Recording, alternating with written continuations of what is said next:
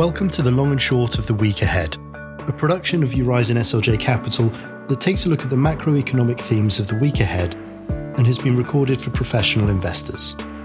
My name is Matt Jones, Head of Distribution for Eurizon SLJ Capital, and I'm joined by Neil Staines, Senior Portfolio Manager. Welcome back, Neil. Great to have you here with us again. Thanks very much, Matt. Great to be here. So, as we look at the week ahead, um, and judging on the activities and uh, news flow from last week, um, it's probably fair to say that a lot of what we're going to be looking at is is framed by the the, the new COVID variant. Um, although new not as in the, the Greek letter, but um, Omicron, uh, as it's been called. How do you see this impacting markets over the course of the next week? Yeah, absolutely. Thanks very much, Matt. Uh, you know, I think there are a number of key uh, events and themes to focus on next week, uh, many of which will certainly be framed uh, by the news flow uh, surrounding the new COVID variant.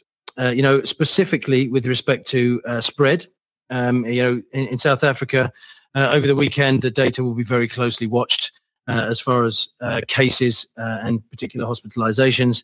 with respect to the severity, um, you know, so far the dominant narrative has been kind of relatively mild symptoms, uh, but that will be watched closely, particularly in relation to juveniles or, or young children. Uh, you know, there's certainly some potential uncertainty there. Uh, but bad news on that front is likely to bring certainly a more severe uh, government fiscal response. Um, and finally, with respect to the vaccine, uh, vaccine and therapeutic uh, efficacy, um, you know, so far signs on both fronts have been relatively positive, and we remain certainly in the glass half full camp. Uh, from a market perspective, the key focus is on understanding how uh, the new variant impacts the central bank reaction function. You know, as we discussed in this week's blog, uh, it's even more interesting uh, in combination with the recent post-renomination Powell hawkish pivot. Uh, you know, we retain uh, the view that the Fed remains behind the curve and that the market is behind the Fed, particularly if you take the view that Omicron is a further inflationary development. You know, simply put, the Fed uh, while debating an expedited taper, are still easing, uh, albeit a potentially increasingly diminished pace. However, with inflation running hot, um, unemployment falling sharply uh, towards target, uh, it remains our view that uh, the Fed remains significantly behind the curve. Uh, markets so far are only really pricing a return to pre-COVID rate levels in the US by the end of 2023, and we see uh, risk premium in the belly of the curve uh, are certainly warranted from here going forwards. Uh, Friday's CPI print uh, for November will certainly focus markets' attention in this regard.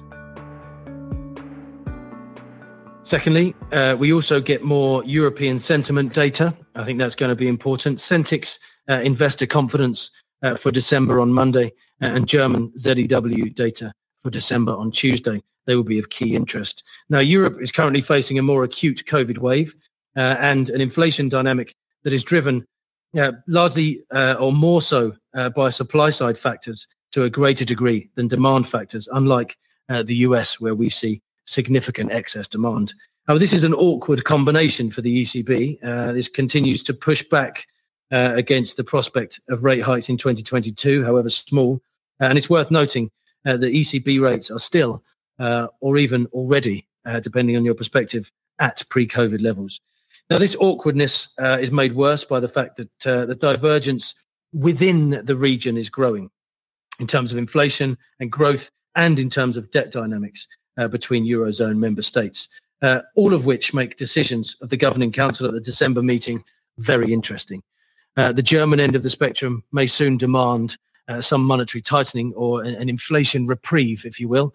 Uh, however, this is likely, or this likely comes about uh, through the removal of support for peripheral bond markets uh, and against the backdrop of wider credit differentials and wider growth differentials. Uh, this really is a complicated backdrop uh, for the ECB. And then thirdly, if, if, if US loose fiscal policy and tighter monetary policy argues in favor of a stronger dollar, as we would certainly argue, uh, and European monetary constraints damp European, uh, the euro potential, uh, then sterling is likely somewhere in the middle. Uh, next week, we get UK monthly GDP for October. There will be an important figure to watch. And Bank of England inflation attitude survey. Uh, you know, these are both key uh, to the rate hike debate in the UK.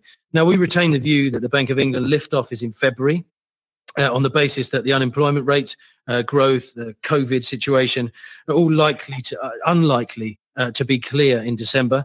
Uh, and the Bank of England is likely to await uh, new quarterly forecast in February.